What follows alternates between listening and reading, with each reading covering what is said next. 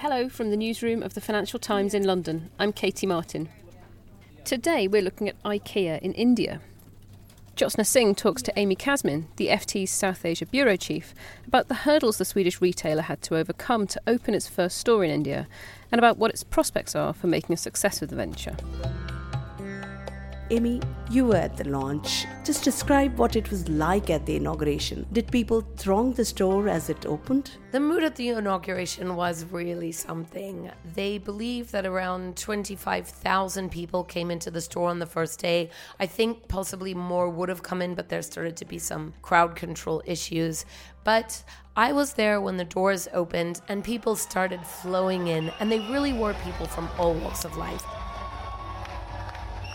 The first people that I saw walk in were a Muslim family where the woman was in a full burqa with only her eyes showing then she was followed behind by a family where the wife was wearing a traditional sari, followed by young couples who looked like IT professionals in t shirts, and a Microsoft employee who told me he'd taken the day off work, and then a family from Chennai, hundreds of kilometers away, who said they'd been waiting so long for this and they wanted to be there on the first day. So it was a very, very diverse crowd representing really all walks of life. IKEA made its first bid to enter India over a decade ago. Why has it taken so long to make it to India finally? So, IKEA actually applied to enter India and set up a retail business here back in 2006, 12 years ago. But at that time, India still had very tight restrictions on foreign investment in retail businesses. Foreign companies could not own more than 51% of a retail business here. IKEA applied and then probably started finding out about the rules and then started lobbying for the rules to be changed. In around 2009, IKEA actually announced that they were giving up and abandoning their plans to set up shop in India because the Indian government, after many, many discussions, and, and IKEA also said kind of promises that the rules would be changed, nothing was happening. And it was not until 2011 that the Indian government finally changed the rules about foreign direct investment in retail and decided to permit 100% full foreign ownership of what they call single brand retail. So, single brand retail is when everything that you sell in your store is your brand. So, every single thing is, say, IKEA's, every chair, every household product, it's all branded IKEA. Multi brand retail, where 100% foreign investment is still not allowed, would be something like Walmart, which is basically selling the goods of many, many different brands. In 2011, India finally agreed to allow 100% foreign investment in single brand retail. But then it also imposed these sourcing conditions, saying that 30% of everything that IKEA sold in India had to be locally sourced in India, but not just that, but made in India by small and medium enterprises.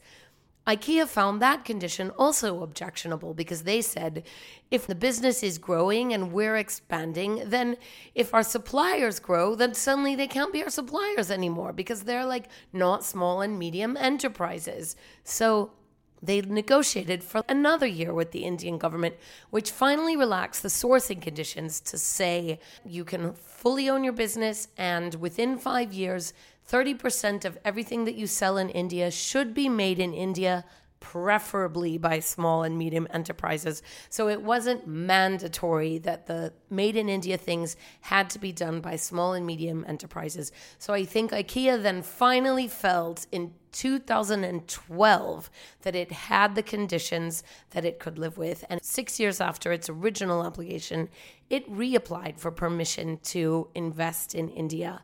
IKEA, because its stores are so huge, they actually buy the land, they build the buildings. It's not like they just like walk into an existing shopping mall. So that process has taken a long, long time. And finally, they opened their first IKEA in India in the southern city of Hyderabad. So all those protracted negotiations finally came to fruition and the company is here. How much is it investing in India? So IKEA has permission to invest 1.5 billion dollars in India and it has a big plan. It already has, in addition to the land and store that it has built and completed building and open in Hyderabad, it has acquired a site in Mumbai. It's planning a large store in Delhi and it's planning a large store in Bangalore. So these will be its first four showpiece stores. This Hyderabad store is 400,000 square feet. These are the huge traditional IKEA stores. They say basically by the end of 10 years, they want to be present in 49 cities. 30 of those cities will have some form of physical presence and the rest will be served by e commerce. IKEA is looking, because of the difficulty of setting up these huge, large stores and putting them on the periphery of these vast Indian cities, which can be hard for people to reach, they're also planning to open smaller stores in city center locations. So it'll be kind of a culmination of smaller city stores and then e commerce. They are talking about investing further and seeking more permission. I think IKEA definitely feels that India is an extremely promising market for what they have to offer.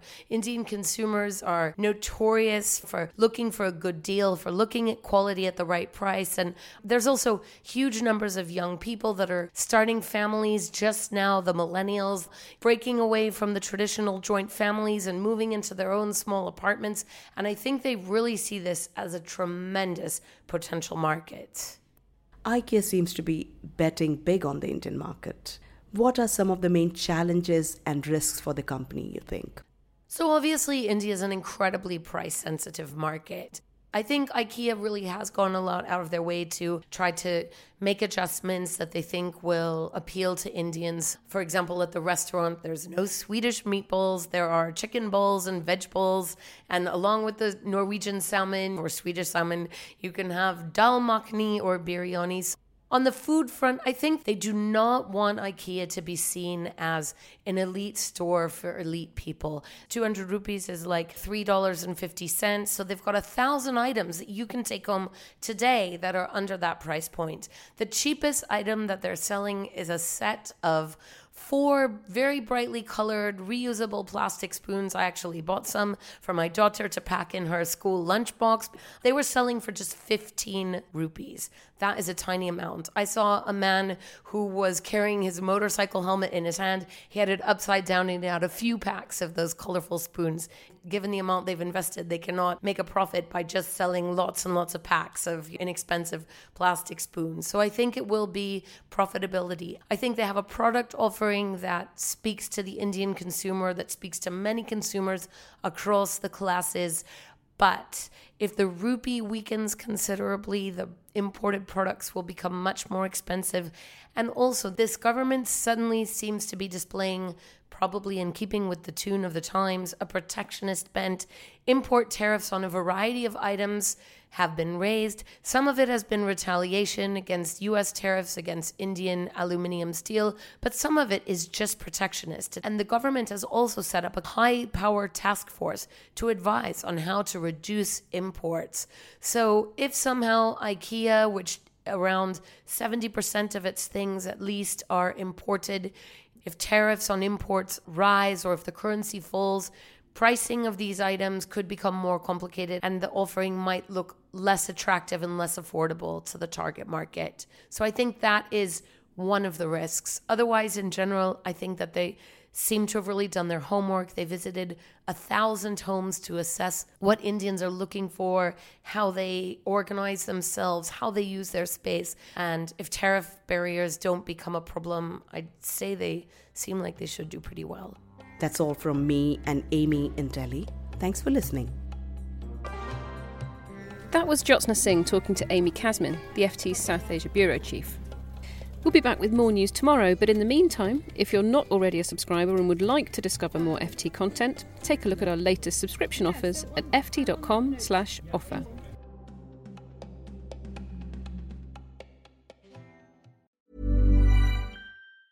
Support for this podcast and the following message come from Corient. Corient provides wealth management services centered around you. As one of the largest integrated fee only registered investment advisors in the U.S., Corient has experienced teams who can craft custom solutions designed to help you reach your financial goals, no matter how complex. Real wealth requires real solutions. Connect with a wealth advisor today at Corient.com. That's Corient.com. The latest episode of the Next Five podcast is all about AI and the business travel sector. I speak to Tim LaBelle, head of product for SAP Concur Spend Solutions. We'll have so much data that our travel will be safer. Shelley Fletcher Bryant, VP of Advito. AI can certainly contribute to more eco friendly travel practices. And author and public speaker Theo Lau. AI can help us predict when it will be a peak travel, more delays, cancelled flights. Listen to the full episode of the Next Five wherever you get your podcasts. Enjoy.